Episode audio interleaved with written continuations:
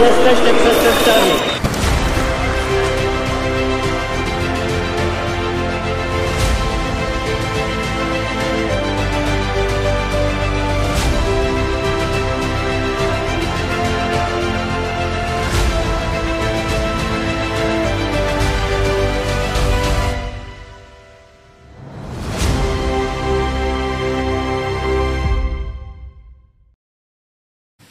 Dzień dobry, witam Was drodzy widzowie Telewizji Idź Pod Prąd. Dziś mamy poniedziałek, 30 dzień października. Zapraszamy na program o 13:00. Program polityczny, społeczny. No, dzisiaj będziemy rozmawiali... I duchowych, jak zwykle. Dzisiaj będziemy rozmawiali głównie o sprawach międzynarodowych. Ze mną pastor Paweł Chojecki, redaktor naczelny. Witam Cię, Pawle. Witajcie, a ze mną pastor Michał Fałek, który wrócił prosto z Ukrainy. Tak, w sobotę w nocy wróciliście z Grzegorzem Doleckim, także pewnie o tym też porozmawiamy. Porozmawiamy i o tym, mam nadzieję, tak jak mówiłem, będziemy mówili głównie o sprawach międzynarodowych, choć pierwszy z tematów, który chcemy wam przedstawić i omówić, no, wydarzył się w Polsce, ale jest związany ze sprawą międzynarodową. Chodzi o manifestację, która odbyła się w Warszawie, manifestację solidarności z ofiarami ataku Hamasu na Izrael. Żądano uwolnienia zakładników, to jest około 230 osób, które dalej są przetrzymywane w strefie Gazy, i przed pomnikiem bohaterów getta zebrali się przedstawiciele środowisk żydowskich, korpusu dyplomatycznego, parlamentarzystów oraz mieszkańcy stolicy Polski. Mamy z tej manifestacji relację naszego klubu Idź Pod Prąd Warszawa. Klubu. Także puścimy Wam relację i później będziemy mogli skomentować to, co się dzieje, przedstawić jeszcze nasze myśli na ten temat. Prosimy bardzo o tę relację.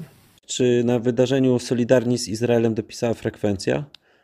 Uważam tak, jak najbardziej. Tak jak patrzyliśmy z innymi klubowiczami, to tak sądzimy, że mniej więcej było około 300 osób, choć oczywiście były momenty, gdzie uważam było troszkę więcej, ponieważ też było dużo przechodniów, którzy zaglądali na to wydarzenie, ponieważ też tam oprócz oczywiście jak takiej sytuacji za życia ma miejsce, oprócz przemówień, także był rozstawiony stół, i na krzesłach, które były postawione, były rozłożone zdjęcia osób porwanych przez Hamas i no to było takie bardzo wzruszające zobaczyć, ile tych osób zostało porwanych, i taki wielki żal, że te osoby są w tej chwili, nie wiadomo, co się z nimi dzieje, i że ich los jest niepewny. Mhm. Czy byli jacyś politycy? Tak, bardzo dużo było przemówień, także byli obecni nasi politycy.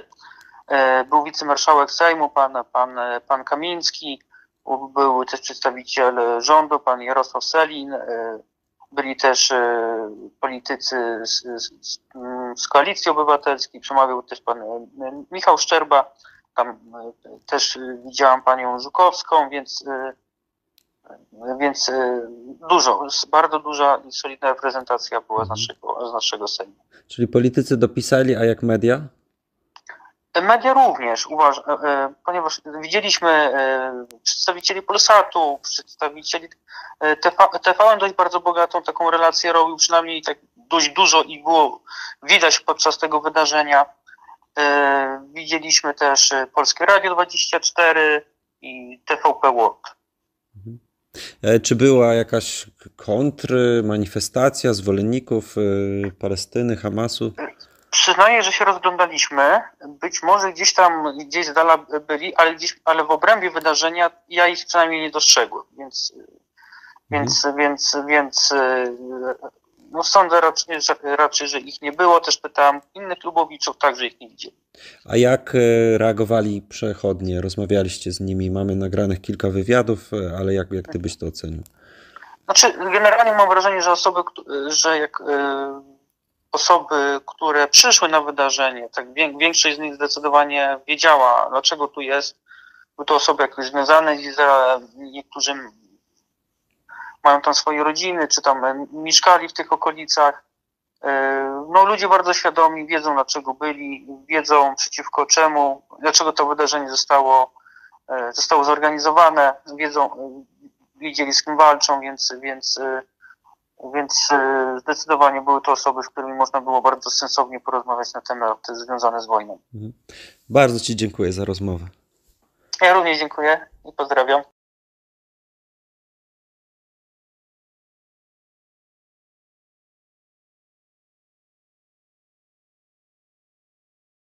Moje serce jest bardzo, bardzo miło do Izraeli i niech błogosławi Cię bardzo, Izraeli, wszystko. I ja modlitwę, ja jestem w Stanach i moja rodzina na Stanach, na Florida i Seattle.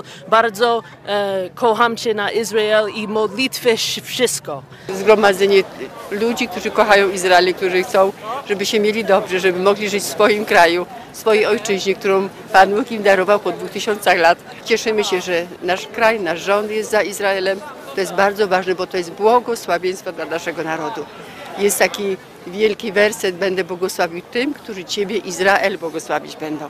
Dla mnie autorytetem jest Słowo Boże i dlatego uważam, że Pan Bóg wybrał ten naród i chce też to błogosławić ten naród i każdy kraj ma prawo do swojego kraju. Chcę ich wspierać w tym, że mają prawo do tego, żeby być na swoim terenie. Też jestem właśnie całym sercem z narodem izraelskim, który musi po prostu w tym momencie dzielnie walczyć, a my wspieramy. Co my możemy jeszcze ewentualnie właśnie zrobić dla narodu izraelskiego, jako Polacy? Im, że to jesteśmy razem z nimi, tak, w każdym momencie i naszymi myślami, naszymi modlitwami, no bo nie możemy iść walczyć, prawda, tak, ale jesteśmy z nimi każdego dnia. Wspieramy ich, tak jak kiedyś Mojżesza wspierali jego pomocnicy, jego ręce do modlitwy, to my chcemy być tymi wspierającymi, tak,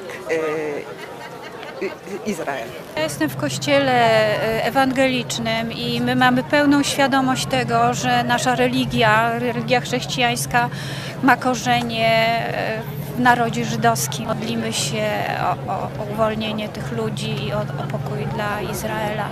Putin po prostu, gdzie może, wkłada swoje ręce, szkolił przecież tych ludzi z Hamasu, to straszne. נפש יהודי חומיה ולפתי מזרח קדימה עין לציון צופיה עוד לא עבדה תקוותנו Tikwa bachnot alpaim. Ambasador Izraela w Polsce powiedział, że musimy zrozumieć, że bierzemy udział w bitwie pomiędzy cywilizacją i barbarzyństwem. Tak właśnie przy okazji tej manifestacji. Dlaczego ta manifestacja jest tak ważna? No tu Eli Barbur mówił, że trochę spóźniona. Nie wiem, czy pamiętacie z piątku program. Za chwilę, nie wiem, możemy poprosić wycinek od naszego przyjaciela z Tel Awiwu. No mówił, że oni tu są w ośrodku wojny, na Tel Awiw spadają rakiety Hamasu. Atak miał miejsce 3 tygodnie temu. Tak, no i dopiero teraz ta manifestacja.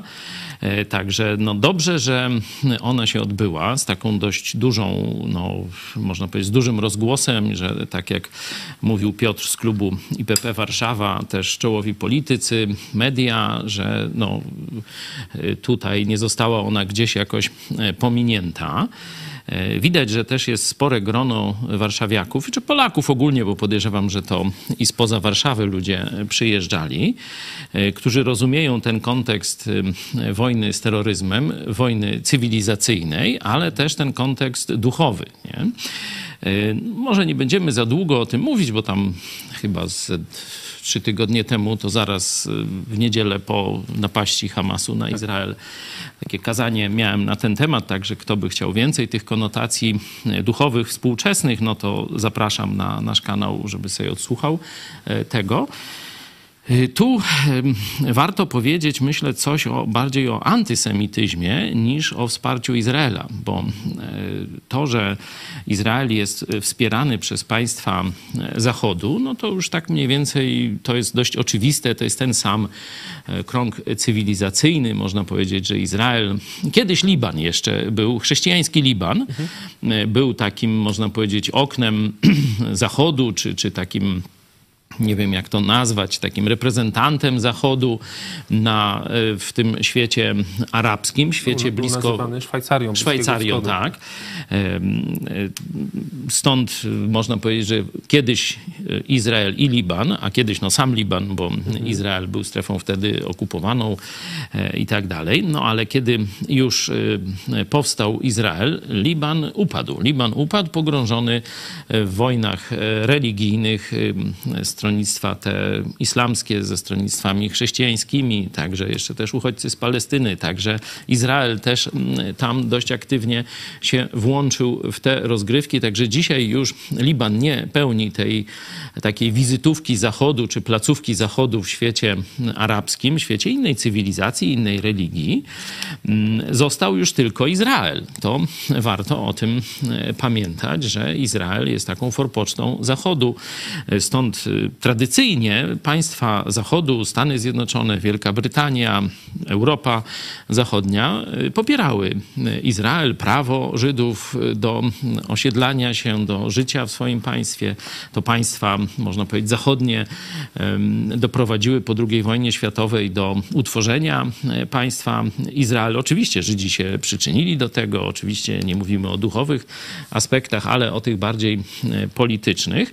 No a teraz widzimy, szczególnie w krajach Zachodu, to nas dziwi, bo to, że w Moskwie są pogromy Żydów, no to kogo to dziwi, nie? Kto zna historię, no to wie, że Moskwa słynie i to od setek lat z pogromów żydowskich. No i teraz taki pogrom tam w Dagestanie na lotnisku, no próba była takiego. Próba pogromu. Dokładnie to polegało na tym, że samolot, który wylądował na lotnisku w Machaczkale, tak, z Tel Awiwu, no, został, można powiedzieć, prawie że zajęty siłą przez taką bandę, wielki tłum zresztą ludzi, którzy zostali, no myślę, że jakoś pewnie sprokurowani przez służby rosyjskie. Widać, że służby, przecież Dagestan to jest sąsiedni kraj Czeczenii. Tak, ale po sąsiedzku z Czeczenią, no to tam wpływy rosyjskie, wpływy tych siłowników są ogromne. Przypominam, że pan Kadyrow, zdaje się, nie? No to on jest takim czołowym filarem militarnym też w wojnie z Ukrainą. Stąd ta, no powiedzmy, spontaniczna akcja, to oczywiście, że to jest akcja służb wojskowych rosyjskich. Tam nic się w ten sposób nie dzieje. Zresztą później była akcja przed hotelem w tym samym mieście. Wręcz nawet wdarli się do hotelu. Tak, żeby wszystkich Żydów wyrzucić, pozbawić mieszkań i dokonać kolejnych pogromów. Także widać, że to nie tam jakaś przypadkowa akcja, tylko bardzo, bardzo zorganizowana. Zresztą tutaj ambasada Izraela w Moskwie bardzo kategorycznie i szybko od razu zareagowała, wiedząc, że to Moskwa, że to Putin, jeśli żyje, to on stoi za tymi, można powiedzieć, antysemickimi pogromami, które już się w Rosji zaczęły. No ale wróćmy do Zachodu. No właśnie, bo wróćmy Moskwa, do Zachodu. To nas nie dziwi. Moskwa to tam wiadomo. Londyn. Wielka Brytania wysyła z jednej strony okręty na Bliski Wschód, żeby wspomóc ewentualną wojnę izraelsko-irańską, gdzie już Stany Zjednoczone też powiedziały, że się zaangażują i rozumiem, że Brytyjczycy również, a w Londynie, w centrum Londynu mamy... 100 tysięcy, nie? Zobaczcie, dokładnie, że Warszawa, pomimo tego, co i PiS, i poprzednie ekipy robiły, że tu bardzo dużo, ta afera wizowa, czyli wpuszczanie także z krajów arabskich, czy może głównie nawet z krajów arabskich, ale oczywiście nie tylko, no, ludzi z innej kultury spowodowała, że już w Warszawie również była stosunkowo niewielka tego rodzaju manifestacja wspomagana przez tak zwanych narodników rosyjskich, którzy tam uchodzą za jakichś tam, no, polskich przedstawicieli, nie? Oni się tam tytułują nawet jako narodowcy niekiedy. Także tośmy mieli, ale na małą skalę, ale Londyn to przeraża. Zobaczcie, 100 tysięcy ludzi wyszło w poparciu dla terrorystycznego Hamasu. Nie, że to jest już problem cywilizacyjny, już serca, można powiedzieć, Zachodu, czyli Wielkiej Brytanii. Nie? Wielka Brytania, Niemcy podobnie. W Niemczech też bardzo duża manifestacja poparcia dla Hamasu i zagrożenia atakami terrorystycznymi.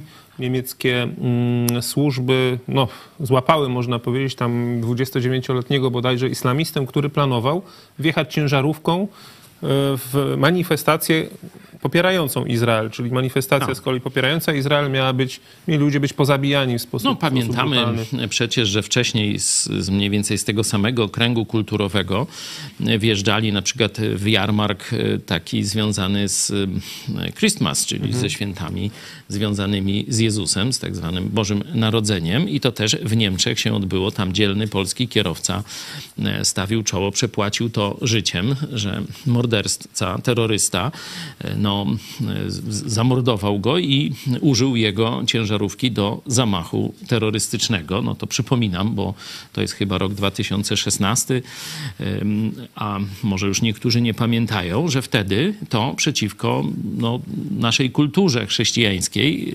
islamiści dokonywali zamachów terrorystycznych, a teraz mają na celowniku Żydów i ludzi, którzy Żydów popierają. Także czyli to Polska mnie nie według dziwi. Ciebie jawi się jeszcze jakimś, państwem w kontrze do tych zachodnich krajów, gdzie rzeczywiście te wpływy, można powiedzieć, Hamasu czy wpływy islamistów są coraz większe, a u nas jednak jest poparcie jeszcze, można powiedzieć, sprawiedliwych, tak? Czyli poparcie rzeczywiście ofiar zamordowanych. Przypomnijmy, że Hamas zamordował ponad 1000 Izraelczyków, 1400, około 1400 osób. W jeden dzień, tak? I to bestialskie mordy, całe rodziny, dzieci mordowane na oczach rodziców, kobiety gwałcone, młodzi ludzie wyrzynani na tym festiwalu, który odbywał się jeszcze w czasach pokoju, tak, tuż u granic strefy Gazy. Metody mordów takie same jak Rosjan w Ukrainie. Dokładnie. Zresztą Rosjanie ich szkolili. Rosjanie ich szkolili. Też widać było, że ci ludzie, tam odkryto ogromne ilości substancji psychoaktywnych, narkotyków, żeby oni byli w ogóle pozbawieni jakichś ludzkich odruchów.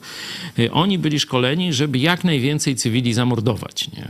Oczywiście w Izraelu toczy się dyskusja, jak sławne służby izraelskie, wywiad i wojskowy, i cywilny, jak dopuściły do tego, że tak wielka operacja, tam są różne już historie, że oni nie używali na przykład telefonów komórkowych, tylko telefony takie z I wojny światowej, na korbkę, takie na kable, że oczywiście tylko gońcy i tego, czyli takie do XIX lub do średniowiecza nawet się przenieśli, ale moim zdaniem to nie wyjaśnia wszystkiego, nie? Że tu jeszcze mamy do czynienia z jakąś tajemnicą, która myślę, że po wojnie będzie powoli oglądać światło dzienne, ale to nie zmienia faktu, że to ci terroryści mordowali. To, że Żydzi byli nieprzygotowani, to, że Żydzi słabe posterunki mieli te graniczne, to oczywiście jest jedna sprawa, ale to nie Żydzi mordowali tych cywilów, to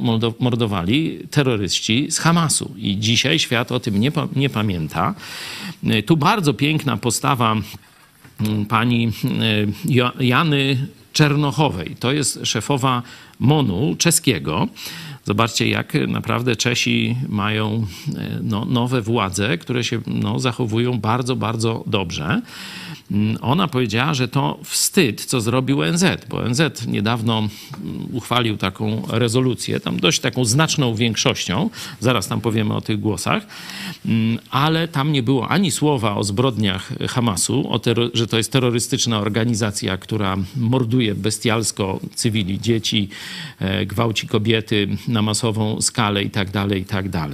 Ani nie było ani słowa o losie tych właśnie ponad 230-40 porwanych Izraelczyków, tak jakby ich życie się nie liczyło, tylko jakieś takie gładkie wezwanie do pokoju, tak jakby wina była po obu stronach mniej więcej podobna, a nawet być może, że Izrael jest bardziej winny w tym konflikcie. Jest bardziej winny, bo już 8 tysięcy jest ofiar po stronie palestyńskiej. Tak twierdzą przeróżne właśnie media, powiedzmy, lub ta strona przeciwna.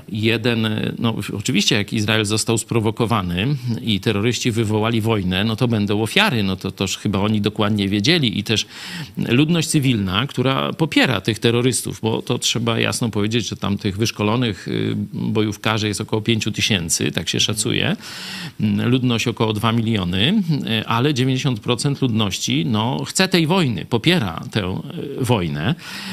Zresztą Izrael naprawdę się stara, żeby tych ofiar było nie tak dużo, bo powiedział, Arabowie czy tam Palestyńczycy, wycofajcie się poza południe, tak. Tam podzielili mniej więcej na pół tę strefę Gazy, do jakiegoś tam potoku na południe od miasta Gaza.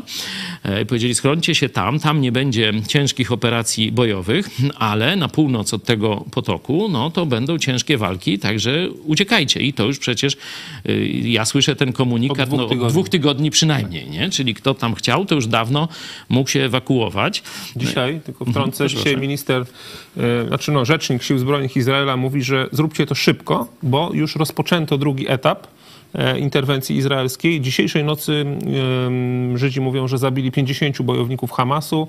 Wchodzą tam już z czołgami, z wozami piechoty. Takie rajdy jeszcze nie jest. To być może ta pełnoskalowa, można powiedzieć, operacja oczyszczenia czy operacja przeciwterrorystyczna, ale Izrael już wchodzi tam też z wojskami lądowymi. Już nie tylko są uderzenia lotnicze. Także to będzie, teraz będzie sytuacja eskalować dość szybko prawdopodobnie. Ale to ja zawsze mówiłem, od pierwszego dnia wojny, że coś mi się tu nie podoba, że ta straceńca... Wiadomo było, że Izrael tak zareaguje, nie? To jest państwo poważne. Ono, że tak powiem, zawsze stosuje odwet w tego typu atakach terrorystycznych, także żeby tam ci terroryści wiedzieli, z kim zadzierają i...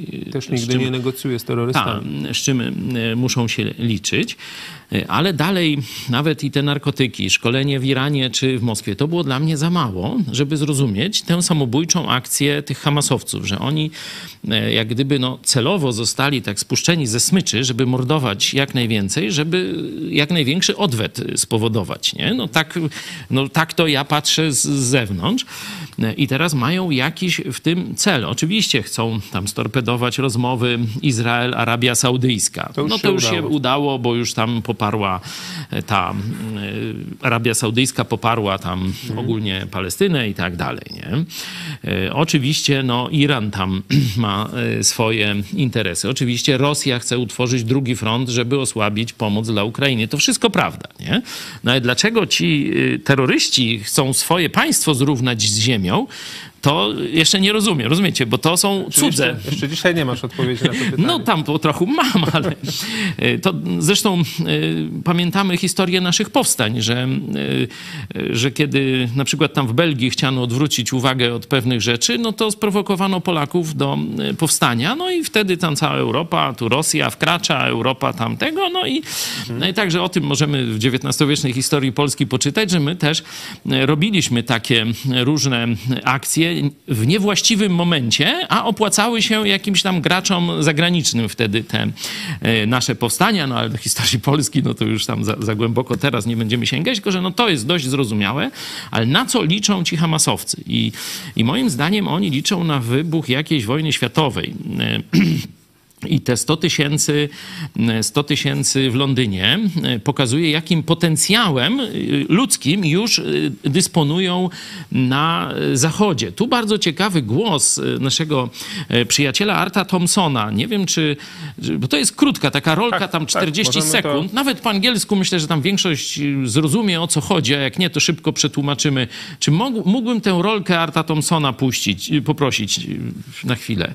War may well be on American soil for the first time since the War of 1812 due to the infiltration of military-aged Chinese and Russians who have illegally entered our country as well as terrorists. According to retired Colonel Douglas McGregor on Tucker Carlson on episode 33 recently, Hezbollah is alive and well in Mexico. Do you honestly think the millions crossing our borders from all over the Muslim world and China are here seeking employment? Think about what they can do in a real shooting war. Demonstrations of anti-Semites across America glorifying murder and torture in Israel gives you a clue of the influence in our cities as a result of communist fronts and the public schools. How many of these groups would participate in disruption and terrorist activities during a war? When we got into World War II, there were no Japanese or German terrorists within our country. What little problem there was neutralized quickly. This time, however, it could be a real problem due to the hatred being stirred up, in addition to the terrorists crossing our borders.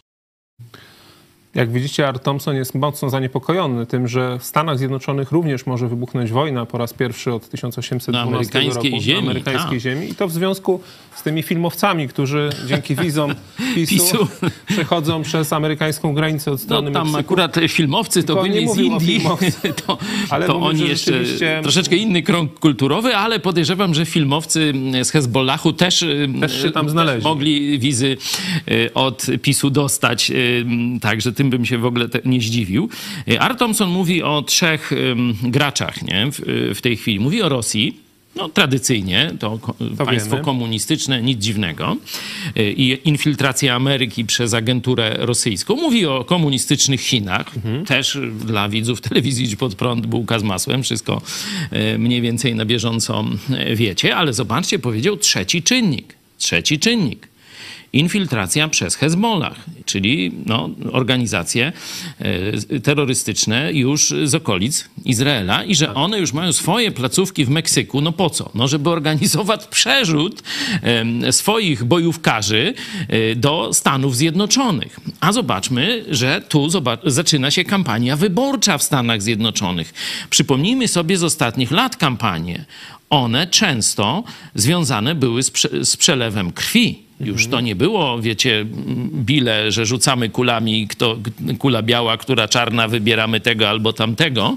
Tylko to były ciężkie zamieszki na tle rasowym, to były zamachy terrorystyczne, to był wysyp strzelanin, czyli służby specjalne właśnie Rosji, Chin i państw arabskich no, używały swoich, włączały swoich jakichś tajnych agentów, czy samobójców, czy różnych takich do prowokowania destabilizacji w Stanach Zjednoczonych. I zobaczcie, Art Thompson, no, człowiek z wielką przeszłością, z wielką wiedzą, który żył przez te wszystkie epoki i teraz ostrzega. Zobaczcie, zbliżamy się do momentu, że wojna może rozpocząć się na amerykańskiej ziemi, czyli to, czego ja się obawiałem, że ci terroryści, którzy no, tak w sposób barbarzyński, jak taka dzicz ruszyła, żeby mordować cywilów, dzieci, całe rodziny i tak dalej, że oni, ich dowódcy, czy tam no ogólnie cała ta organizacja mają jakiś cel i moim zdaniem ten cel to podpalić świat. Nie? To może słowo o Hezbollahu. Hezbollah to jest organizacja terrorystyczna sponsorowana w 100% praktycznie przez Iran. To jest, można być takie zbrojne ramię Iranu, które no, jest oczywiście skierowane przede wszystkim przeciwko Izraelowi. Hezbollah właśnie siedzi w Libanie, o którym wcześniej mówiłeś, który kiedyś był krajem no, chrześcijańskim, można powiedzieć, a stał się właśnie taką mekką islamskich terrorystów, właśnie Hezbollahu. I Hezbollah mówi się, że jest dużo groźniejszy od Hamasu, że Izrael no, jest gotów na wojnę, być może będzie musiał wojnę z Hezbollahem też rozpocząć na północy, ale że to będzie dużo trudniejszy przeciwnik niż Hamas.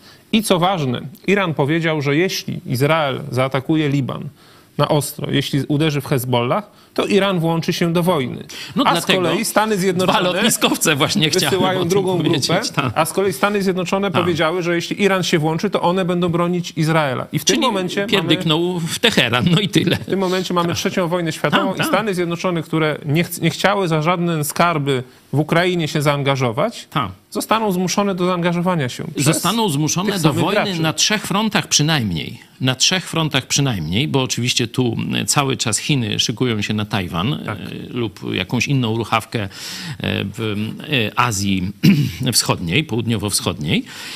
Także Stany Zjednoczone teraz przed Stanami Zjednoczonymi bardzo trudny egzamin, bo będą musiały stoczyć praktycznie trzy gorące wojny. Tu wojna w Europie, Ukraina, wojna na styku Azji i Afryki, nie? Czyli Bliski Wschód tutaj i wojna na Dalekim Wschodzie. Nie?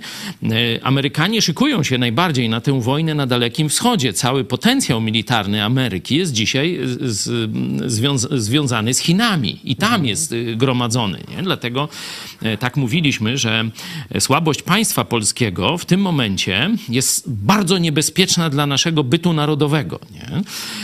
Bo tu parasol amerykański, on oczywiście nie zostanie zdjęty, ale Ameryka nie będzie miała sił, żeby go w sytuacji zagrożenia, gdyby tam Putin nie umarł i tak dalej, nie? To jesteśmy zdani tylko na siły europejskie, można powiedzieć, na to, co już jest w Europie. Zarówno państwa sojusznicze NATO, nie? Jak i ten kontyngent amerykański, który w tej chwili stacjonuje, a nie jest on zbyt wielki, że nie można liczyć na jakieś spektakularne rozszerzenie tego, ponieważ będą 3 wojny najprawdopodobniej, nie? Czy przynajmniej ta groźba, a groźba wojny może być jeszcze bardziej angażować siły niż sam wybuch wojny, bo wybuch wojny, no to już mniej więcej jest, sprawdzam, już wiemy, jakimi kto siłami dysponuje i tak dalej, ale zagrożenie wojną, w którym miejscu uderzą i tak dalej, trzeba dużo większe siły trzymać w tym momencie, jeśli to zagrożenie jest no, bardzo prawdopodobne, a ze strony komunistów chińskich jest. I do tego dochodzi ta 4. wojna wewnętrzna. I ona jest chyba najgorsza z tych wszystkich. Właśnie. Ostatnio minister obrony Niemiec, pan Boris Pistorius, powiedział, że dokładnie. Obywatele niemieccy, wy się musicie przygotować na to, że będzie wojna, być może. Będzie wojna w Europie, tak powiedział. Zobaczcie, że no Art Thomson, no to taka organizacja z tradycjami antykomunistycznymi, konserwatywna, no a ten Pistorius, no to jakiś lewak zdaje się, nie? On tam, nie wiem, z ESA jest, nie? SPD, tak, z jakiejś lewackiej, znaczy socjaldemokracja czegoś tam, Deutschland, no to tak. Tamtego, nie? Ale zobaczcie, że on to samo mówi, co Art Thomson, że wojna wewnętrzna na Zachodzie, że ten niekontrolowany napływ imigrantów z krajów arabskich głównie, bo inni oczywiście też stanowią pewną ciekawą mozaikę kulturową, ale raczej nie są tak skorzy do wojny. A ci religijnie i terrorystycznie motywowani, jeśli im się powie, że teraz jest ta święta wojna, a właśnie ogłosili ci hamasowcy tę świętą wojnę, no to oni będą stanowić wielkie niebezpieczeństwo dla świata zachodniego. Czyli mamy praktycznie 4 wojny. 3 tradycyjne, no i 4. najgorsza wojna z terrorystami na zachodniej ziemi. To jest dzisiejszy świat, to jest beczka prochu. Mówiliśmy o tej osi zła Rosja-Chiny-Iran. Ale przypominam też, że Watykan, czyli Kościół rzymskokatolicki, nie wspiera już dzisiaj Zachodu, tylko się przeorientował na te masy komunistów, masy zresztą silniejsze ludnościowo.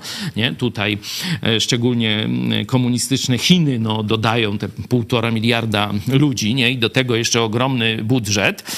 Watykan jest całkowicie zinfiltrowany przez, no tak już tu mówili różni nasi goście, nawet katolicy, bo chyba to o tym, że Watykan jest w kieszeni Pekinu, to mówił jakiś katolik chiński, o ile dobrze pamiętam. Mówił, że 2 miliardy dolarów rocznie tak.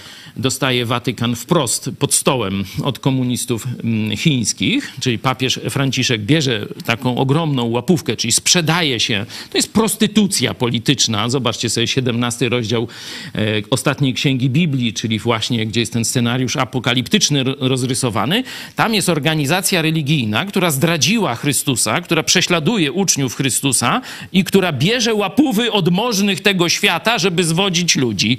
Noż to zobaczcie, jak jesteśmy blisko, jeśli chodzi o wypełnienie proroctw biblijnych. Poczytajcie sobie Biblię. 17 rozdział, przypominam, łatwo znaleźć. Ostatnia księga Biblii, 17 rozdział Księgi Apokalipsy.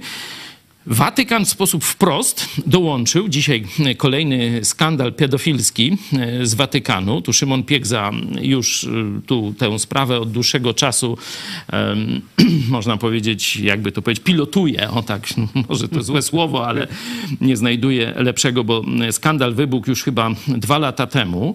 Wybraniec Jana Pawła II. Bo dzisiaj się mówi, że to jest wspólnik, znaczy tam współpracownik Franciszka. Nie. ten człowiek do tej najwyższej, że tak powiem, jakiejś tam instytucji watykańskiej trafił mianowany przez papieża Polaka, Jana Pawła II. Później był i za Benedykta, no i teraz jest za Frani. Także... tu zero zdziwień. Ten polski zakonnik franciszkanin, jakiś na P, tam już nie pamiętam, ale jakiś jak? Polikarp. O, takie właśnie dziwne imię, prawdopodobnie to nowe imię klasztorne takie dostał. Gwałci dzieci, co już jest udowodnione od 10 lat. To jak myślicie, to on tak wcześniej to z kim celibat zachowywał, czy jak, nie? Ja myślę, że on jest pedofilem od tam jakiegoś dojrzałego stadium swojego życia, no dojrzałego nie w sensie duchowym, tylko w sensie płciowym. Także gwałci dzieci od dawna. Podejrzewam, że to wszyscy wiedzieli o tym. Zobaczcie, że on tu Jana Pawła II, Benedykta przeżył, nie? Teraz dopiero za Francy ktoś no, złapał go na gorącym uczynku. Nie jest w tych mediach, to Szymon Piegza nie definiuje, skąd się dowiedzieli, bo jest, że no, było jakieś doniesienie, że on gwałci dzieci, nie? I to doniesienie do zakonu chyba najpierw, czyli podejrzewam, że ktoś z kręgów kościelnych już miał dość i złamał tę zmowę milczenia. Ale wyobrażacie sobie, żeby tak no, znany człowiek gwałcił dzieci i to na skalę dość no, taką, nie, że tam gdzieś mu się coś, tylko no, regularnie gwałcił dzieci i to poniżej 15 roku życia, żeby to w ogóle uszło uwadze w samym, pod latarnią czerwoną w Watykanie? Wierzycie w to? Ja nie wierzę. Ja nie wierzę.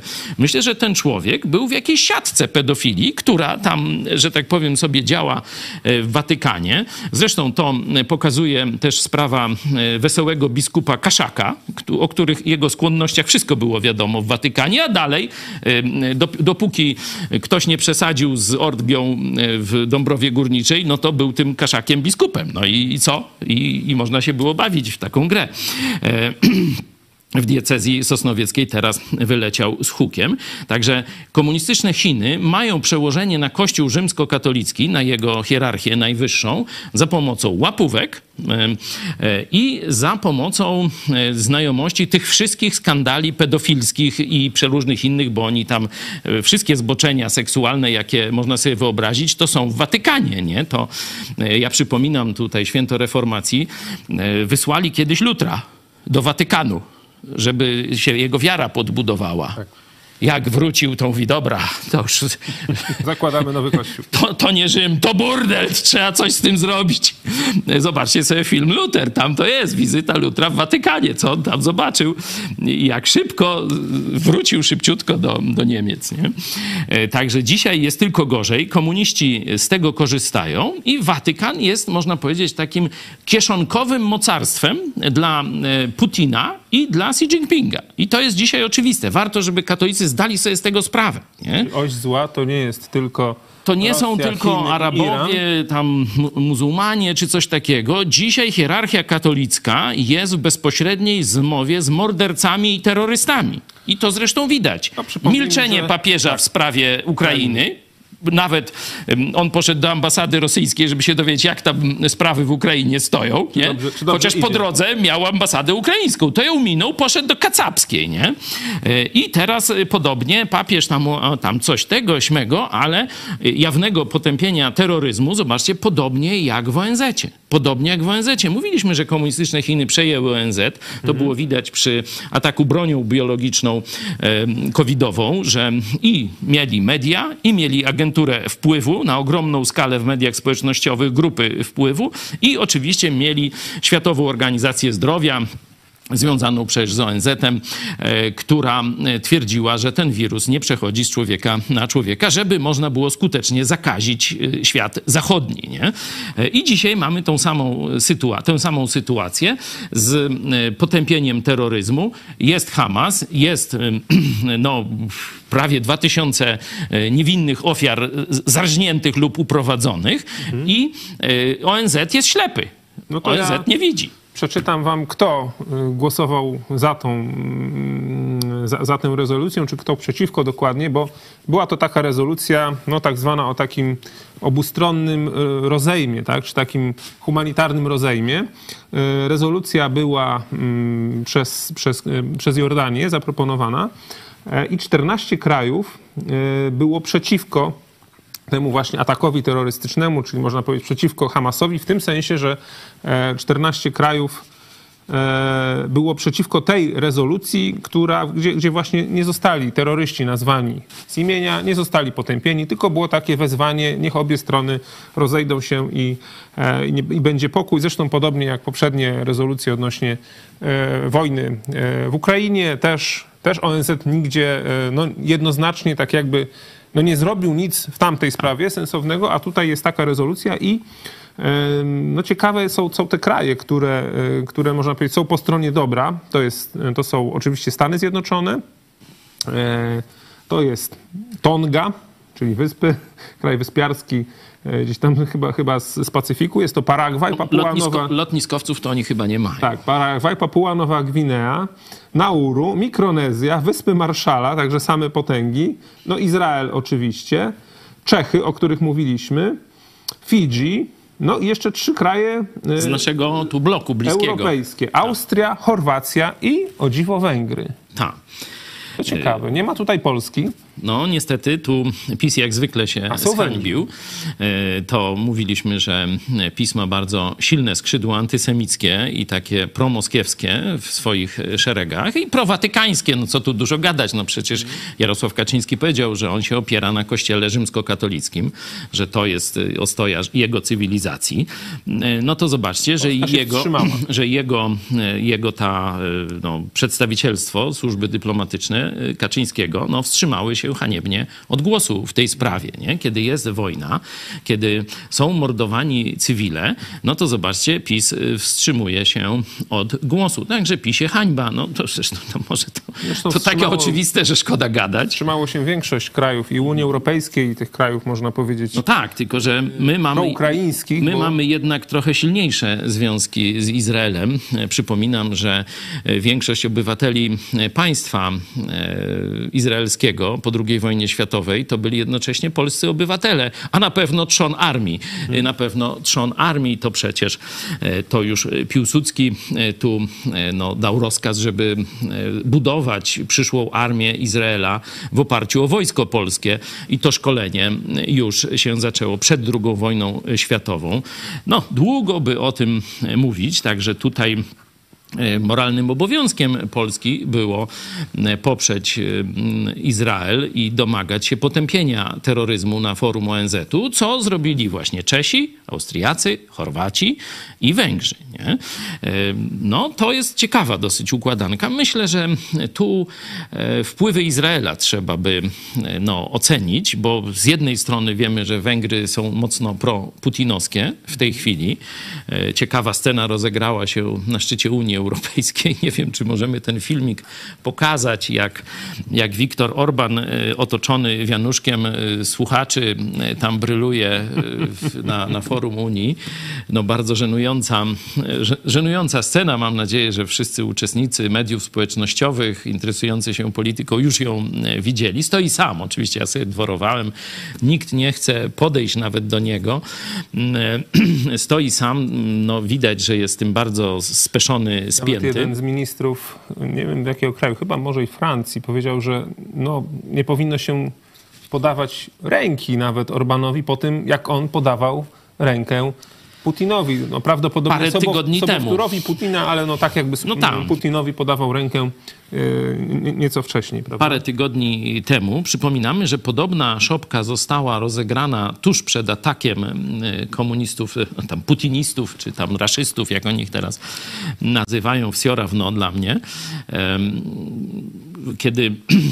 kiedy ta tak zwana olimpiada zimowa była, no to był oczywiście kacyk komunistów chińskich, był kacyk komunistów rosyjskich, czyli Putin. I kto jeszcze się tam pofatygował? Jeszcze kacyk polski był. Nie wiem, czy pamiętacie, kto tam pojechał.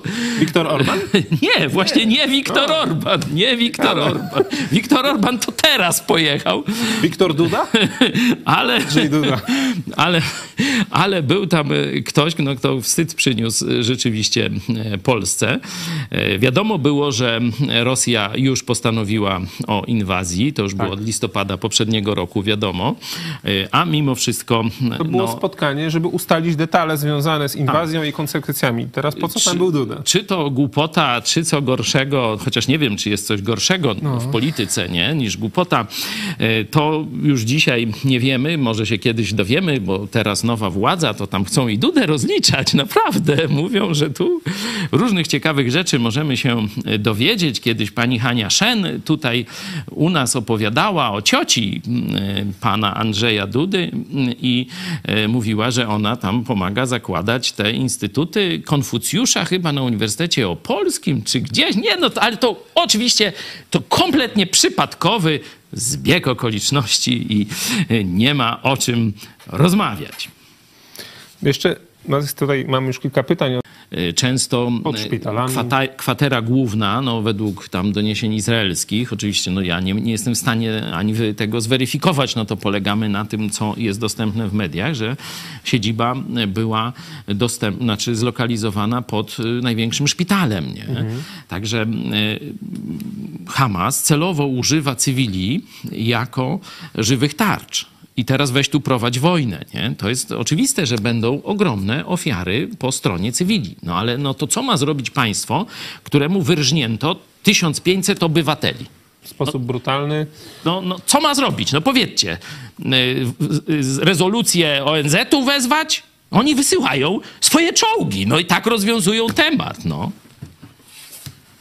Tym bardziej, że Izrael, no dla Izraela to jest takie zagrożenie egzystencjalne. Jeżeli pozwoli na rozzuchwalenie i nie będzie żadnej odpowiedzi, no to wtedy może się skończyć tak, że będą jeszcze gorsze ataki, a Izrael nie może przegrać wojny, bo przegranie wojny przez Izrael to jest koniec państwa Izrael. Zresztą zobaczcie, podobnie jak państwo Izrael ma bardzo małe terytorium. Nie? To jest tam, wiecie, z jednego końca na drugi w poprzek, no to tam można w 2 godziny przejechać, nie? Tam z północy na północ, trochę dłużej, ale też niewiele. Także to jest naprawdę malutkie państewko. W sytuacji konwencjonalnych, takich tam o zasięgu kilkanaście kilometrów środków rażenia, no też tam powiedzmy, że było się gdzie schować. Ale dzisiaj praktycznie, zobaczcie, Tel Awiw, no, centrum życia gospodarczego, kulturalnego, politycznego, jest w zasięgu rakiet z Hamasu, z Gazy, nie? Bo praktycznie nie ma bezpiecznego miejsca już, tak jak na terenie całej Ukrainy, tylko że no, tu Rosja dysponująca najnowocześniejszą technologią militarną, no to rozumiemy, że Rosja ma takie zasięgi, ale tu do tej pory to były jakieś tam rury kanalizacyjne, jako moździerze, jakieś takie bzdety, no to tam wiadomo, że to tam miało zasięg kilka kilometrów i raczej tam żelazna kopuła, to tam w ogóle nie musiała nawet tego specjalnie odpalać, bo to spadało gdzieś na pustynię czy na tereny niezamieszkałe. A teraz oni mają coraz lepszy, dzięki Iranowi najprawdopodobniej, sprzęt i rażą cele w całym Izraelu. Także rozwiązanie tego zagrożenia terrorystycznego, które oni mają już prawie wewnętrzne, można tak powiedzieć, no Żydzi nie mogą sobie pozwolić na dłuższą metę, żeby utrzymywać ten stan rzeczy. Zresztą powiedzieli jasno, rozwiążemy tę sprawę. Już Hamas nie będzie miał żadnych przyczółków dla swoich działań terrorystycznych na terenie państwa Izrael, nie? Zresztą Egipt podciągnął całą tam dywizję pancerną pod granicę i zamknął granicę. Nie chce tych Palestyńczyków ratować. To jest ciekawe. Nie chce ich ratować. Jak prezydent Erdogan kilka dni temu podczas wiecu, który sam zorganizował właśnie poparcia dla Palestyńczyków, no, krytykował Izrael, no to ambasador Izraela mówi, to proszę bardzo, niech Turcja przyjmie tych wszystkich uchodźców, wtedy nie będzie problemu. Jakoś nie bardzo Turcja się kwapi, Egipt też się nie kwapi, kraje Zatoki Arabskiej też się nie kwapią. Dlaczego tak jest, że nikt ich nie chce? No myślę, że jakbyście otworzyli Biblię jeszcze na Starym Testamencie, to byście wiedzieli. Tam odpowiedź jest. Zresztą możemy ten duchowy temat dotknąć, bo rzeczywiście, zobaczcie, dzisiaj wojna Arabowie-Izrael, tak powiedzmy w pewnym uproszczeniu, bo tam nie wszyscy Arabowie i tak dalej, no ale przyjmijmy taką naprawdę bardzo ogólną perspektywę. Ona rozgrzewa cały świat. Cały świat jest tym zagrożony. Mówiliśmy o tej beczce prochu, że też przedstawiciele Hezbollahu, czy Hamasu, czy innych terrorystycznych, ISIS rozeszli się po całym świecie, są w każdym państwie. A gdybyście zaczęli czytać Biblię, no to ten konflikt jest opisany na samym począteczku, można tak powiedzieć. Tak. Jest tam historia, podpowiem, Ismaela i historia też Żydów. No i tam jest też odpowiedź na to pytanie, które zadajesz. Dlaczego tak te inne państwa nie za bardzo się kwapią i tak nie rozumieją, że to jest zagrożenie też dla ich bezpieczeństwa. Nie? Przecież Jordania to jest to państwo, gdzie właśnie Palestyńczycy, jeśli nie chcą żyć w Izraelu, mogli się tam schronić i tam sobie żyć. No jakoś nie chcą. Nie chcą. Mówi się, że Izrael w związku z tym atakiem, którego doświadczył, zmienił już swoją politykę odnośnie pomagania Ukrainie. Na lepszą. Mam nadzieję. Tak. No to radziliśmy od początku wojny, zniszczenie tej raszystowskiej, czyli tam nazistowsko-komunistycznej Rosji Putina leży w interesie całego wolnego świata, czyli Izraela też. I tu pamiętacie nasze potyczki z Eli Barburem. Eli tam tłumaczy, że oni mają dobre tam układy z Putinem, dzięki temu tam szachują ten Iran, że tam nie atakuje czegoś tam tego. To się wszystko w pewnym momencie skończy. Tak. Pamiętacie, jak to mówiłem tu, nie? I was zaatakują. Ja trochę, mam pewien handicap, nie? Bo czytam Biblię, a tam ten atak na Izrael jest opisany, nie? Także ten wzrost antysemityzmu światowego też nas nie dziwi. On jest oczywiście smutny, potępiamy go i tak dalej, ale kiedy czyta się Apokalipsę, to widać Izrael jako jedno z ostatnich wolnych państw, osaczone już przez wszystkich, że wojska idą i od północy, czyli praktycznie drogą lądową, to z każdej strony, tam od Afryki może nie za dużo, ale opisane jest, że idą od północy, czyli wojska takie związane z Moskwą, nie? I od wschodu związane z Chinami, nie? Iranem, tam są nawet liczby tych żołnierzy, 200 milionów podane, naprawdę w Biblii. Czytajcie Biblię, zobaczycie, jakie tam ciekawe kawałki są. Jest armia 200-milionowa i tak, zobaczcie, kiedy to zostało napisane, to tam w całym świecie nie było tyle ludzi, można powiedzieć. To kto napisał o armii 200-milionowej, nie? Jak tam parę legionów, czyli tam 10, 20, 30 tysięcy, to już były wielkie siły. A w tym czasie, nie? Biblia pisze, że przyjdzie armia do Izraela w sile 200 milionów. A dzisiaj właśnie takie są stany mobilizacyjne komunistycznych Chin. Ja też czytałem niedawno informację, że Pakistan już właśnie po tym, jak Izrael zaczął swoją odpowiedź wojskową, powiedział, że on bardzo chętnie wyśle swoje wojska, żeby wesprzeć naród palestyński, tylko tam prosi, żeby go po drodze przepuścili, kto tam potrzebuje. Czyli Indie, żeby go przepuściły, później tam Iran, to oni wyślą swoją armię. Przypominamy, że Pakistan uchodził tradycyjnie za sojusznika Stanów Zjednoczonych, nie? Także... Ale jest to kraj muzułmański. Także widać, że mieliśmy rację, kiedy w 2018 rok, chyba luty, konferencja w Warszawie, nie? Byliśmy razem na spotkaniu z tym bardzo znanym rabinem Szmolejem i tam byli też inni przedstawiciele, był też Rachoń, nie? I tacy inni. Padł na chwilę. Wpadł zobaczyć, co się dzieje. Tamśmy nawet mieli miłą pogawędkę. On jasno powiedział, że on tu pastora nigdy nie dopuści do telewizji, bo pastor krytykuje jego kościół, nie? Także to jest telewizja publiczna, czyli prywatny folwark kato-pato komuny. Także tu, że tak powiem, usłyszeliśmy przynajmniej z jego ust tę deklarację, że tu wszystko fajnie, jest pluralizm, wszyscy mogą, ale protestanci nie mogą. No ale to zostawmy. I tam był pan Greenblatt, wysłannik prezydenta Trumpa do właśnie doprowadzenia, o tu widzicie, mamy zdjęcie, tu akurat jest Michał, ja może robię to zdjęcie, nie? Z panem Greenblattem. I oni wtedy mieli za zadanie doprowadzić do, pan Greenblatt i inni, do pokoju. Była ta konferencja, pokój i bezpieczeństwo zresztą w Warszawie. Ja mówię, aleście nazwy wybrali, przypominam, piąty... Znowu do Biblii odsyłasz. Do Biblii, list do Tesaloniczan, 5 rozdział, 1 list do Tesaloniczan, zobaczcie tam sobie. Ja tam mówiłem, no jak możecie takie gafy popełniać, ale to nie była istota tej konferencji, bo oni twierdzili, że oni zaprowadzą pokój. Nie? Ja mówię, jest nienawiść. Nienawiść o charakterze nie tylko religijnym, ale silnie duchowym. Nie? Od paru tysięcy lat. Jak chcecie tę nienawiść ugasić? Nie? I oni mówili, że wyślemy dużo pieniędzy. Ja mówię, chyba żartujecie. Na ten konflikt pieniądze nie pomogą. Tu trzeba czegoś większego. Nie? Tu musi być pojednanie między tymi wściekle nienawidzącymi się stronami. Nie? Macie jakiś pomysł na pojednanie? My chrześcijanie mamy, a wy?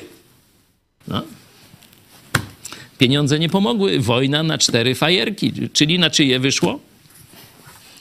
No, wyszło na twoje lub na nasze. Tam, nie chodzi o to, że na moje. No, ja czytam Biblię i widzę. No, to tam jest jasno opisane. No ale w takim razie takie pytanie, bo może jednak coś dobrego się dzieje, w sensie, że może jeden z tych głównych graczy już zszedł z tego padołu, no bo mówi się już coraz więcej źródeł. Na razie są to źródła, no takie, można powiedzieć, nieoficjalne i bez jeszcze potwierdzenia, że zbrodniarz Putin już nie żyje, że w tym momencie leży w swojej lodówce, znaczy jego ciało leży w lodówce. Schował się w lodówce. W Wałdaju, tam gdzie podobno 26 października o godzinie 20:42 jest dokładna data, dokładna godzina, umarł. Co myślisz na ten temat? Tego bym nie brał na razie poważnie, nie? To tak, tak krótka taka informacja. Znaczy jest jeden czynnik, który by może nieco uprawdopodobniał tę informację. Mianowicie ten, jak to się nazywa, tuła, taka narodowość, bo teraz się tam naparzają już po pijaku, jak się popiją, to... Tuwińcy mogą być. Szojgu. Nie? Szojgu jest Tuwińcem. Tak, no właśnie o tym mówię. Ten Tuwiniec, Szojgu, powiedział, że oni chcą teraz współpracy z Zachodem. I to chyba powiedział gdzieś, nie wiem, wczoraj, przedwczoraj, jakoś tak. Na dniach mu się wytrzeźwiał, coś, wiesz, kaca, wiecie, klina klinem, mówi, słuchajcie, my gotowi do współpracy z Zachodem. Również Aleksander Łukaszenka zaczął mówić o procesie pokojowym, o negocjacjach pokojowych i tak dalej, taki scenariusz. No to by, jeśli rzeczywiście już ten jest w lodówce, to nie wiedzą, co zrobić. No to będzie oczywiście jakiś okres bez królewia i oni teraz szybko szukają, jak to imperium, żeby tam bez wstrząsów. Prawdopodobnie władzę przejmie Patruszew, o czym z kolei ja już tutaj też kilka razy mówiłem, że on jest naturalnym kandydatem, szef FSB i on rzeczywiście... No taki siłownik, ale on jest też odpowiedzialny za tę wojnę, bo to jest człowiek, który popchnął Putina do wojny. Jeden z... Także co się tam będzie działo, to mówię, na razie tego nie rozważajmy zbyt poważnie, ja tylko mówię, jeden ten czynnik, że oni zaczynają śpiewać o pokoju, to coś jest na rzeczy. Znaczy, że jakiś cios zaliczyli, nie? I sytuacja na froncie jest w miarę stabilna, no to wykluczam, że wiecie, przegrywają no tak bardzo poważnie na froncie i dlatego tak wołają nagle o pokój. Nie przegrywają. Raczej sytuacja jest niestety tak jak w czasie I wojny światowej, taki front pozycyjny. I morze krwi tylko się przelewa każdego dnia. Zresztą zaraz, jeśli będziesz chciał, no to możemy jeszcze do tego wrócić. Ja ciebie będę pytał i nasi widzowie. A tu nagle taki głosik pokoju, że tak powiem, zaśpiewali pokojowo. Może coś jest na rzeczy, czekamy. Wiecie, to sama śmierć jakiegoś tam jednego dyktatora nie zmienia rzeczy, nie? Nie zmienia istoty tego zbrodniczego państwa, czy zbrodniczego raczej osi zła. Nie? Tak. Tam jeszcze gorszego mogą znaleźć albo równego. Ciekawostka po naszej stronie to jest, że upadł kolejny autorytet w wyniku tego, co się dzieje właśnie z Izraelem. Otóż Greta Thunberg, taka nastolatka, która była taką pytią, nie? Która co powiedziała, to już wszystkie media na całym świecie powtarzały. No i ona teraz stanęła przeciwko Izraelowi, nie? No, jak przystało na taką siermiężną, prawilną lewaczkę, nie? Taką no, zbliżoną w tym rycie, powiedzmy, moskiewskim. No to ona zaśpiewała z tego klucza. No i teraz media stanęły w dryfie. Nie wiedzą, co mają mówić, nie? Już tam mówią, że ona nie za bardzo, żeby być tym autorytetem dla świata. Nawet Gazeta Wyborcza podobno mówi, że to zły ten autorytet, tak Greta Thunberg. Także no, byśmy tak delikatnie już sugerowali od przynajmniej tam 6 czy iluś lat, no. Mamy tutaj w tej sprawie komentarz od naszego widza. Kids Egg mówi, że myślę, że lewacka US z Niemcami i Francją na czele stanie po stronie osi zła. A to jest oczywiste, ale że w dalszej perspektywie... Polska pod wodzą Tuska też. Tak, to ja się nie... Wiecie, no czytam proroctwa biblijne, to się nam nie łudzę. Unia Europejska przekształci się w taki moloch na podobieństwo Cesarstwa Rzymskiego. O tym i zarówno Księga Daniela mówi, czyli taka apokalipsa Starego Testamentu, jak i Księga Apokalipsy bardzo podobnych używa sformułowań. No Moskwa będzie tym imperium zła, to imperium ze wschodu. Izrael w ostatniej rozgrywce zostanie sam na sam przeciwko temu światu. No tam oczywiście sam na sam to nie znaczy, że bez pomocy tam kogoś, tam to mam nadzieję, że się domyślacie, o kogo chodzi. Tam pewna ingerencja będzie, no ale to już inna historia. Także czyli to... myślisz, że świat zmierza w kierunku tego, że będzie ileś tam bloków takich? No to, może na przykład 10? Może na przykład 10, no tak, 17 rozdział Księgi Apokalipsy opisuje świat podzielony na 10 bloków i jeden rząd światowy. Także myślę, że to jest powód, dla którego Ukraina nie może wygrać tej wojny. Bo gdyby Zachód jej pomógł właściwie, no to tam dzisiaj czołgi ukraińskie może byłyby pod Moskwą, nie? Także tu nie byłoby problemu, żeby skończyć z imperium zła, nie? Ale celowo, i to tam oczywiście różni geostrategzy mówią, że tu chodzi o to, żeby tam wykrwawiać, żeby tamto, śmanto i owanto. Ja myślę, że jednak chodzi o to, że w tych ostatecznych rozgrywkach toczą się teraz wojny tylko o granice tych bloków, tych imperiów nowych, a nie chodzi o to, żeby te imperia stanęły jedno przeciwko drugiemu. Nie? I tu problemem dla tych nowych komunistycznych imperiów osi zła, czyli Rosja, Iran, Chiny, Watykan, są Stany Zjednoczone. Protestancki kraj, który no, dominuje w całym świecie. Nie? Dlatego no, jest taki szalony atak ze wszystkich stron na Stany Zjednoczone. Nie? Stany Zjednoczone już rozumieją powagę sytuacji. Szczególnie widać było to na tym koncercie, który odbył się tu w Lublinie parę dni temu. Relacje widzieliście chyba w piątek po południu, możecie zobaczyć. Stany Zjednoczone rozumieją, że będą teraz potrzebować prawdziwych sojuszników i partnerów, że to już nie są tylko takie przestawianie wojsk na mapie i tak dalej. Ja cieszę się, bo ja pisałem już dawno temu o tym sojuszu cywilizacyjnym ze Stanami Zjednoczonymi i w tym właśnie duchu to wydarzenie, bo to nie tylko był sam koncert, było podpisanie umowy, Stany Zjednoczone, znaczy ambasada Stanów Zjednoczonych, Uniwersytet Marii Curie Skłodowskiej. Zobaczcie, Czarnek pompuje kul. Nawet będą wyświęcać lekarzy, nie? Na kulu. To nie jest przejęzyczenie. I...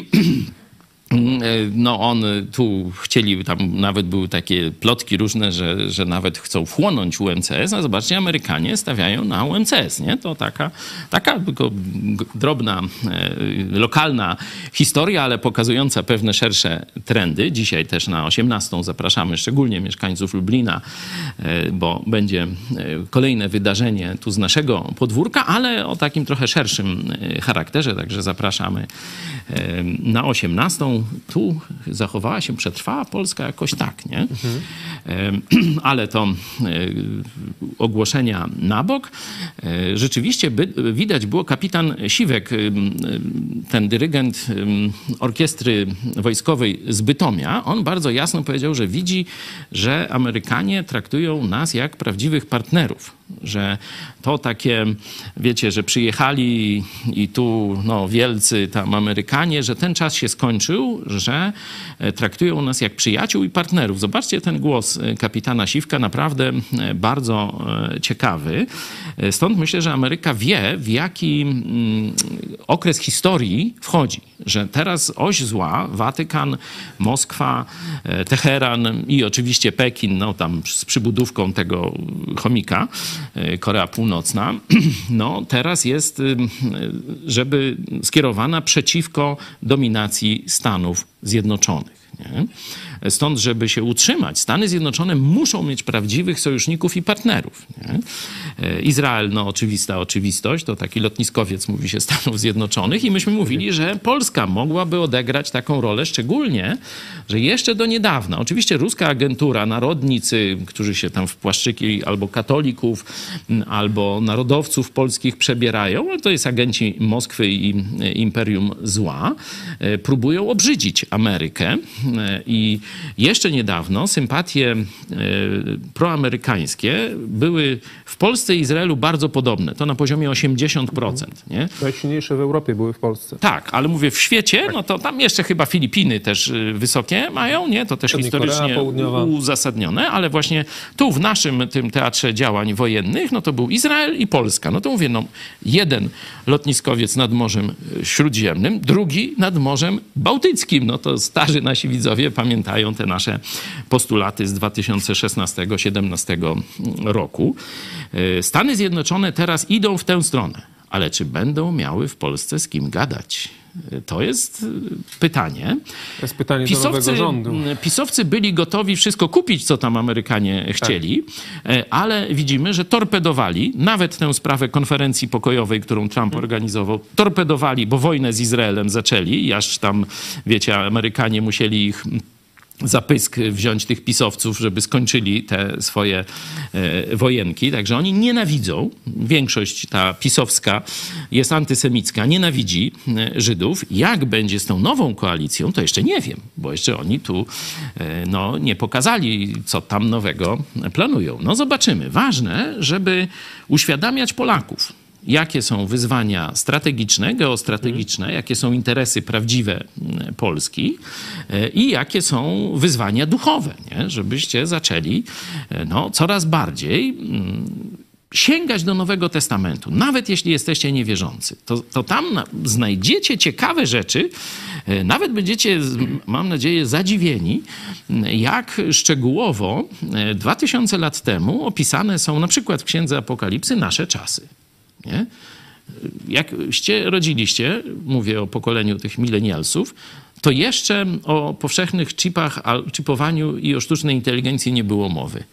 A w Biblii starszej trochę od was, o prawie 2000 lat, mówię o Nowym Testamencie, o tym jest mowa. No może ktoś zacznie myśleć, ty, to ciekawe, coś może ktoś za tym stoi. Przejdźmy do ostatniego tematu, Ukraina. No to już ty. Co byś chciał wiedzieć? No przede wszystkim interesuje mnie, jak ci ludzie znękani już przez tych raszystów ponad rok, jak sobie radzą, jak myślą o przyszłości. Czy mają nadzieję, że ta przyszłość jeszcze się uśmiechnie do Ukrainy, czy też raczej są no, tak podłamani swoją przyszłością? Ogólny obraz jest taki, że w Ukrainie no, jest pewne rozdwojenie, tak? Że część jest społeczeństwa, czy spotkaliśmy ludzi, bo byliśmy we dwóch z Grzegorzem Doleckim, pozdrawiam cię Grzegorz, to zresztą Grzegorza w dużej mierze zasługa, inicjatywa, że mieliśmy z czym pojechać, naprawdę. Byliśmy przeładowani. Kilka ton. Ile on? Nie wiem, czy można mówić, ile ton, bo to można mandat jakiś dostanie. Nie. Jak jedziesz z pomocą humanitarną, to możesz przeładować. Aha, i jest no w tym momencie tak jakby na granicy, po zważeniu. Było przeładowane. Ile? 2 tony. Ile? a w sumie chyba mieliśmy ze 4 tony. 4 tony, pomocy. Zobaczcie, no małymi, to bus z przyczepą był. Tak. 4 tony pojechały, to od was też pomoc, żebyście mieli tę świadomość, że to wy, nasi widzowie, wspierając naszą telewizję, też ten fundusz na pomoc Ukrainie, wzięliście udział w tej misji. No ale wróćmy do... A propos tego przeładowania, rzeczywiście jedziesz z humanitarką, na granicy ci wpisują, odstępuje od ukarania. Także mandat powinien być, ale... No właśnie, dlatego nie wiedziałem, czy można mówić. Można. Wszystko legalnie, wszystko zgodnie z prawem. Znaczy tak, nie zgodnie. Nie zostaliśmy ukarani zgodnie z prawem. No, mają taką możliwość celnicy. Spotkaliśmy tam ludzi, którzy naprawdę są zdeterminowani i takiego twardego ducha. I oni mówią, że my nawet jeśli mielibyśmy, nie wiem, na kolanach bronić, z kamieniami, to będziemy bronić i się nie poddamy. Także są ludzie, których duch jest rzeczywiście taki niezłomny i którzy widać, że są przeciwko raszystom i są gotowi bronić swojego narodu. Ale z drugiej strony jest też duża część, szczególnie tej bogatszej części, tej związanej z oligarchami, którzy bawią się w hotelach, w restauracjach, którzy wykorzystują swoje koneksje, żeby nie pójść na wojnę. No to już pierwszego dnia... nie wspierają, można powiedzieć, swoim majątkiem. Pierwszego dnia wojny było wojennego. Przecież widać, bo były te doniesienia o samochodach, gdzie walizki dolarów jadą w bagażnikach i jakieś wyfiokowane damy i panowie uciekają, nie? Oni się dorobili, często w sposób taki wykorzystujący ludność Ukrainy na ogromną skalę, tych swoich rodaków, a później albo spieprzyli, albo dzisiaj uchylają się za pomocą łapówek, bo też afery łapówkarskie wiemy, że coraz wybuchają, szczególnie tam dowódca ten wojskowy, czy tam minister został wygoniony z tego powodu, że po pierwsze kontrakty, mundury letnie, zimowe i te sprawy, a po drugie, że na ogromną skalę było zjawisko, czy jest pewnie nadal, wykupywania się od służby wojskowej, że dajesz łapówkę, nie idziesz do wojska, jesteś biedny, idziesz na front. Mówi się, że około nawet 1/3 pomocy tej humanitarnej nie trafiło do potrzebujących, natomiast wielu urzędników wzbogaciło się w ciągu tego 1,5 roku bardzo, prawda? Już tam nowe samochody się pojawiają. W Lwowie był przypadek wesela, które urzędnik zorganizował swojej córce, wesele, które kosztowało $2 miliony, także takich sytuacji jest coraz więcej i to zwykli Ukraińcy widzą. Też żołnierze widzą na froncie. Taką mieliśmy też rozmowę z jednym z żołnierzy i on właśnie mówi, że żołnierze już się zastanawiają, czy oni powinni iść przeciwko Rosjanom, czy być może nie powinni pójść na Kijów, prawda, żeby po prostu zrobić porządek. Tak sobie to myślę, gdyby rzeczywiście Ukraina w miarę szybko wygrała tę wojnę, to jest szansa, że ta grupa tych świadomych obywateli, którzy przelewali krew, co prawda tu jest czas gra na niekorzyść dobra, w tym sensie, że oni każdego dnia giną. Każdego dnia giną. Tych takich świadomych patriotów, którzy poszli bronić ojczyzny, jest coraz mniej. Ale gdyby oni wrócili już jako weterani do polityki, to ta polityka mogłaby się mocno zmienić. Tu jeszcze, jeśli chodzi o pomoc humanitarną, ta przez was, przez Michała i Grzegorza zawieziona, ona trafiła bezpośrednio do centrum rozdziałów, czyli do kościołów protestanckich, które są, można powiedzieć, w czołówce rozdawania pomocy humanitarnej. Zwykli ludzie przychodzą do kościołów protestanckich i zawsze wiedzą, że każdą pomoc, jakiej potrzebują, otrzymają. Albo bezpośrednio do tych wiosek, gdzie jest straszna sytuacja. Także ta wasza pomoc dotarła nie przez pośrednictwo tam jakichś organizacji, rządu, nie wiadomo do kogo i tak dalej, tylko bezpośrednio do potrzebujących ludzi trafiła. Trafiła do Odessy, do tego kościoła, którego przedstawicieli, pastora z żoną gościliśmy tutaj w naszej telewizji. Przypominam, Denisa i Marinę Serdiczenków. Tam widzicie właśnie zdjęcie, gdzie są nie tylko oni, ale też i wielu kapelanów z odeskich kościołów, w tym również nawet z kościoła prawosławnego, ale i z kościoła żydowskiego, i z mesjańskich Żydów, i z kilku kościołów protestanckich.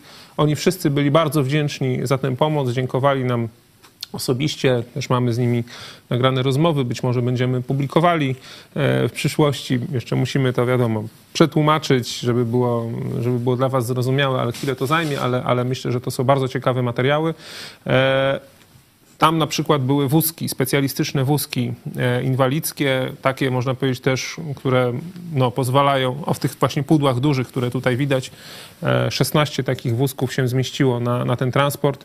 Oni od razu już mówili, o, ten pójdzie do tego szpitala, tutaj dwa do tej jednostki. Także te rzeczy trafią rzeczywiście bezpośrednio do wojskowych. Natomiast a propos tej myśli, którą powiedziałeś, co będzie po, to rzeczywiście ten kraj będzie się musiał zmierzyć z wieloma też problemami po wojnie, niezależnie czy wygrają, czy przegrają. No mamy nadzieję oczywiście, że wygrają, o to się modlimy, ale po wojnie przyjdzie czas, kiedy ci żołnierze wrócą.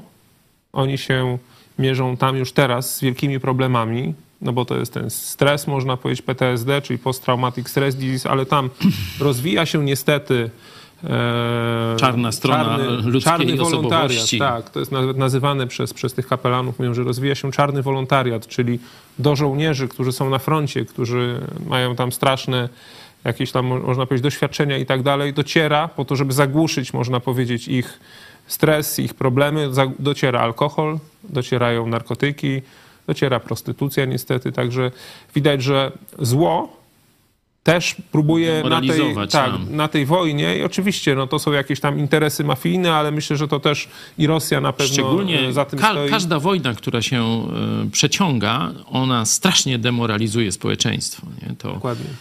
To trzeba o tym pamiętać, że gdyby Zachód dał szybką pomoc Ukrainie i ona by w tej pierwszej fazie, tej pierwszej ofensywy jeszcze, nie? Pamiętamy, co tam odbijali no, w błyskawicznym tempie te swoje utracone wcześniej ziemie. Gdyby wtedy przyszła pomoc, tak, to Ukraina dzisiaj byłaby naprawdę kwitnącym państwem, tak, nie? Że zaczynałaby walczyć z korupcją wewnętrzną, uzdrowienie społeczeństwa i tak dalej, i tak dalej. Dzisiaj ten przedłużający się konflikt, przedłużająca się wojna, stres, te wszystkie coraz więcej inwalidów, grobów, to będzie silnie demoralizowało to państwo, tak, nie? To społeczeństwo. Niestety, no tak to widzimy, nie? Że owszem, chcą walczyć, ale ten kraj, piękny kraj, o ludziach, którzy są w tym momencie naprawdę bardzo wdzięczni Polakom, bardzo nam życzliwi, którzy nas zapraszają i tak dalej, on z tej wojny wyjdzie zapewne pokiereszowany mocno, no ale walczą, nie poddają się, bo oni nie mają innego wyjścia. Bo wiedzą, że Rosja to jest po prostu dla nich zniszczenie, to jest śmierć, to są wywózki, to są gwałty, to są morderstwa, bo już tego doświadczyli. Na pewno tam rosyjskości nie będzie. To już widać. Oprowadzał nas nasz brat w Chrystusie, Ukrainiec, po Odessie i pokazywał, no tu jeszcze jest pomnik Puszkina, po wojnie już go nie będzie. Tutaj jeszcze jakiś tam pomnik, zmienimy całe centrum, prawda? I to widać, mówię, że że tu chodzi o to, nie chodzi o tych zbrodniarzy dzisiejszych, nie? Przecież Puszkin, no to nawet i z naszymi tam trochę sympatyzował ruchami narodowo-wyzwoleńczymi, mówię o XIX wieku, ale po prostu to im się kojarzy z Rosją i językiem rosyjskim, a oni już masowo po prostu przechodzą na język ukraiński. To jest tak coś obrzydliwego, cała kultura rosyjska, tak, że nawet i Puszkina wywalą. Myślę, że też czasem nawet może i z cyrylicy zrezygnują, choć to będzie duże przedsięwzięcie, ale chyba dla nich nie będzie rzeczy niemożliwych. Także no, tak to widzę. Dzięki Bogu wróciliście, tam się nie stało. Jedną z przygód to możemy wam puścić krótki film, żebyście zobaczyli, jakie mieliśmy doświadczenie przed Chmielnickim, przed blogpostem. Wow. To jest zapętlone. Mam nadzieję, że głos słyszycie. Tak nisko. Dron? Nie, to samolot. Ukraiński samolot wracał z zadania bojowego i lecą. Oni nawigują po prostu nad drogami i lecą, wiecie, na wysokości kilkunastu metrów praktycznie. Żeby rosyjskie radary gdzieś tam ich nie namierzały, to o dużej donośności. Także no tak latają ukraińscy piloci, do tego żeśmy doświadczyli rzeczywiście. Jak z dywizjonu 303. Mniej więcej. Przez Anglików oceniani jak wariaci, tak latali. Natomiast no tak rzeczywiście to bezpiecznie czuliśmy się. Ten kraj w miarę normalnie funkcjonuje. dużo ruchu na drogach, transport, no to zboże zbierają, później transportują do portów, prawda? W miastach normalnie korki, życie się toczy, tak jakby wojny nie było. Ja rozumiem, że to też oni starają się... No ileż można. Tak, no, tak jakby żyć w normalności. Parę tygodni tam... można w schronach, ale nie półtora roku. Dokładnie tak. Już się nawet przyzwyczaili do tego, że kiedy jest alarm bombowy na przykład w Odessie, to już nawet nie schodzą do schronów. No po prostu... Liczą na obronę przeciwlotniczą i tu też mieliśmy okazję zobaczyć w działaniu obronę przeciwlotniczą. No także oby mieli jak najwięcej tych nowych systemów. Tutaj kraje przeróżne obiecują im, że będzie przed tą zimą jeszcze kilka systemów poważnych obrony przeciwlotniczej, także być może to niebo będzie zamknięte nad Ukrainą, przynajmniej jeśli chodzi o te ruskie drony czy rakiety, ale oni muszą mieć...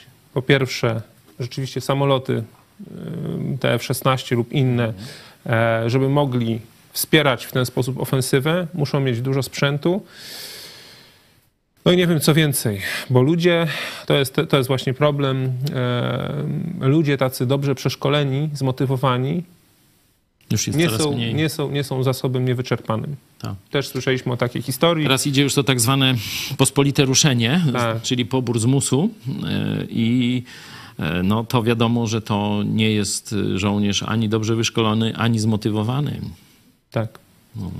Słyszeliśmy historię opowiadaną nam właśnie przez żołnierza, że musieli tak jakby zastąpić Ukraińców na rubieży, bo tam tak jakby na ochronę wyszedł żołnierz z poboru, który się upił, który powiedział, że a i tak mi wszystko jedno, zaraz tak mnie zabiją. I po prostu żołnierze, z którymi żeśmy rozmawiali, musieli zadbać o swoje bezpieczeństwo sami, wyjść na rubież, zastąpić tych z poboru Ukraińców, no bo widać, inaczej Rosjanie by się przedarli i by ich wyrżnęli. No widać, że sytuacja jest naprawdę dramatyczna, także... Wsparcie Polski jest bardzo ważne. Tu, tak jak rozmawialiśmy, Ukraińcy rozumieją, że bez Polski nie daliby rady. Tak, że to bardzo oczekują polskiej pomocy i bardzo się na przykład zmartwili tymi wypowiedziami polskiego rządu, Zełenskiego. Też nawet krytykują Zełenskiego, bo mówią, że to jest niepotrzebne. Niepotrzebne zaognianie tej sytuacji, tam podawanie Polski do tego jakiegoś trybunału. Boją się, że przecież jeśli Polska nas zostawi, no to wtedy będzie tragedia. Tak. No... My rozumiemy, że oni walczą za nas i dla nas. Także tu absolutnie nie ma jakiejś zmiany w naszej postawie, jeśli chodzi o wspieranie Ukrainy. Ale wiemy, że sytuacja z każdym dniem tej wojny jest trudniejsza. Dokładnie. Tym bardziej, szczególnie, że teraz nałożyła się druga wojna i oczy całego świata już od Ukrainy skierowane są na Izrael. Także tyle, tak pokrótce. Ja się wybieram do komornika, wyobraźcie sobie. Myślałem, że tu w kontekście Ukrainy. Nie, no zaraz po czyli programie. Do Kijowa na razie nie, do Lwowa nie. Do Kijowa nie, ale do komornika. Do komornika. Tu wczoraj mówiłem, za co ja muszę zapłacić, to możecie sobie zobaczyć na kazaniu. Ogólnie za przepisywanie moich kazań, za bilety tych, którzy tam przyjeżdżali różne rzeczy robić i tak dalej. Za panią z Uniwersytetu Jagiellońskiego, która nie raczyła na żadnego mojego kazania obejrzeć, ale przytuliła garzę. W ten sposób może chodzi o to, żebyś wsparł środowisko akademickie. No może tak, no. 3 koła na Uniwersytet Jagielloński, znaczy no, na pracownicę Uniwersytetu Jagiellońskiego. Także no, idę do komornika, no powiem wam co dalej. Komornik sobie zażyczył 10% z tej kwoty za doręczenie mi listu, nie? Porozmawiam, o co toż chodzi, jaki to był problem z doręczeniem mi listu. Jak to sąd tak jakoś nie umiał, jakoś tam, no dobrze, no zobaczymy. Przechodzimy zatem do ogłoszeń. 1 listopada o godzinie 13:00 nowość będzie, czyli za 2 dni udostępnimy wam film interaktywny Śladami lubelskich protestantów, gdzie właśnie wy, nasi drodzy widzowie, będziecie reżyserami tej historii. Film będzie dostępny tylko na kanale YouTube. No to będzie coś w rodzaju takiej interaktywnej gry internetowej, tak? Takiej gry miejskiej, no ale jak ktoś nie może przyjechać do Lublina, to niech przeżyje tę grę w internecie. Drugie ogłoszenie. Podpiszcie proszę petycję do Rzecznika Praw Obywatelskich o kasację wyroku pastora Pawła Chojeckiego. Należy wejść na stronę idźpodprąd.pl, kliknąć ikonę z petycją, uzupełnić formularz znajdujący się pod treścią petycji i kliknąć przycisk podpisz petycję. Już podpisało ponad 1300 osób. Mamy nadzieję, że będzie nas więcej. A jak gitary, Michale? Gitar jest, bo ty liczysz, 780 w tym momencie. No, zostało nam, wiecie, niewiele, bo został nam jeszcze tylko jutrzejszy dzień. Zachęcamy was, żebyście jeszcze dzisiaj, najlepiej teraz, przed 15, wysłali cegiełkę, jeśli korzystacie z banku. Natomiast jeśli korzystacie z PayPala, DotPaya, Przelewów 24, takich form, można powiedzieć, błyskawicznych, Blika, no to do końca jutrzejszego dnia prosimy was o wsparcie naszej telewizji. No fajnie by było, żeby było te 1000 osób, choć będzie to trudne, jak widać. No ale niejednokrotnie już byliśmy świadkami takich pasjonujących finiszów. Zobaczymy. Czyli rozumiem, że jak po 15 wysłać dzisiaj, to już przyjdzie na następny miesiąc? Nie. Do 15 jutro. Natomiast rzeczywiście dzisiaj to o dowolnej porze. Moja pomyłka, dobra. Możecie wysłać przelew. Jeszcze wtedy jutro się zaksięguje. No dobrze by było jutro z rana mieć jakąś dobrą wiadomość, nie? Żeby z 900 było tych gitar, to wtedy będzie. No wielka mobilizacja. Prosimy was o pomoc. Widzicie, że tu się dzieje cały czas różne kłody nam pod nogi rzucają, starają się nas zamknąć, zniszczyć, doprowadzić do bankructwa, no i tam różne rzeczy. No a wy tak z nami jesteście. Dziękujemy wam bardzo. Dzięki wam trwamy. Polecamy jeszcze Domowe Studium Biblii codziennie na kanale Mega Kościół. Ono jest umieszczane. A również polecamy wam wizytę w sklepie Idź Pod Prąd. Tam na przykład kalendarze na rok 2024. Zamówienia możecie składać na stronie sklep.idźpodprąd.pl.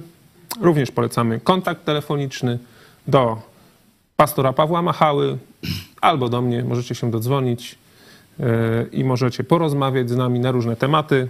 Dziś o godzinie 17 jeszcze informacje IPP, a o 18 dogrywka, o której już wcześniej mówiłeś.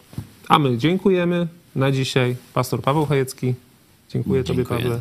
Tobie, Michale. Pastor Michał Fałek. Dziękuję wam. Do zobaczenia.